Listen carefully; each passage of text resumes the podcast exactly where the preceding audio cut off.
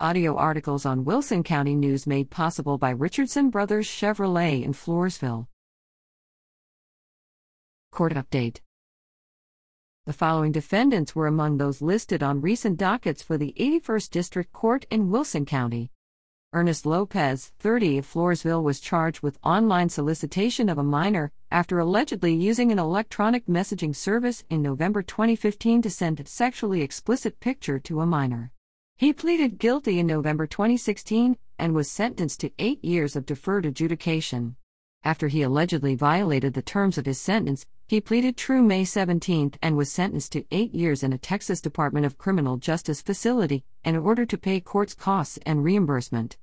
Juan Parra, 40, of Floresville was charged with injury to a child after he allegedly hit and put into a headlock a family member under age 15 in January 2018. Parra pleaded nolo contendere no contest in June 2019 and was sentenced to three years of deferred adjudication. After he allegedly violated the terms of his sentence, a judge ordered April 18 that his community supervision be extended by two years. Daniel Hash, 36 of San Antonio, was charged with evading arrest or detention with a vehicle, with a prior conviction, after allegedly fleeing from a state trooper lawfully attempting to arrest or detain him in August 2017.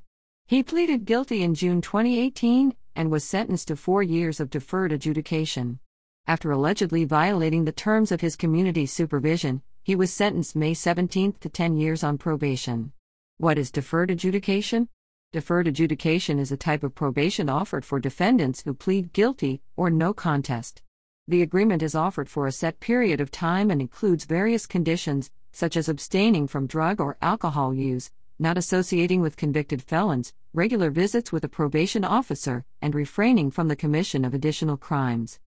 If a probationary term is successfully completed, a judge can decide to dismiss the case which also clears the conviction from the defendant's Texas criminal record.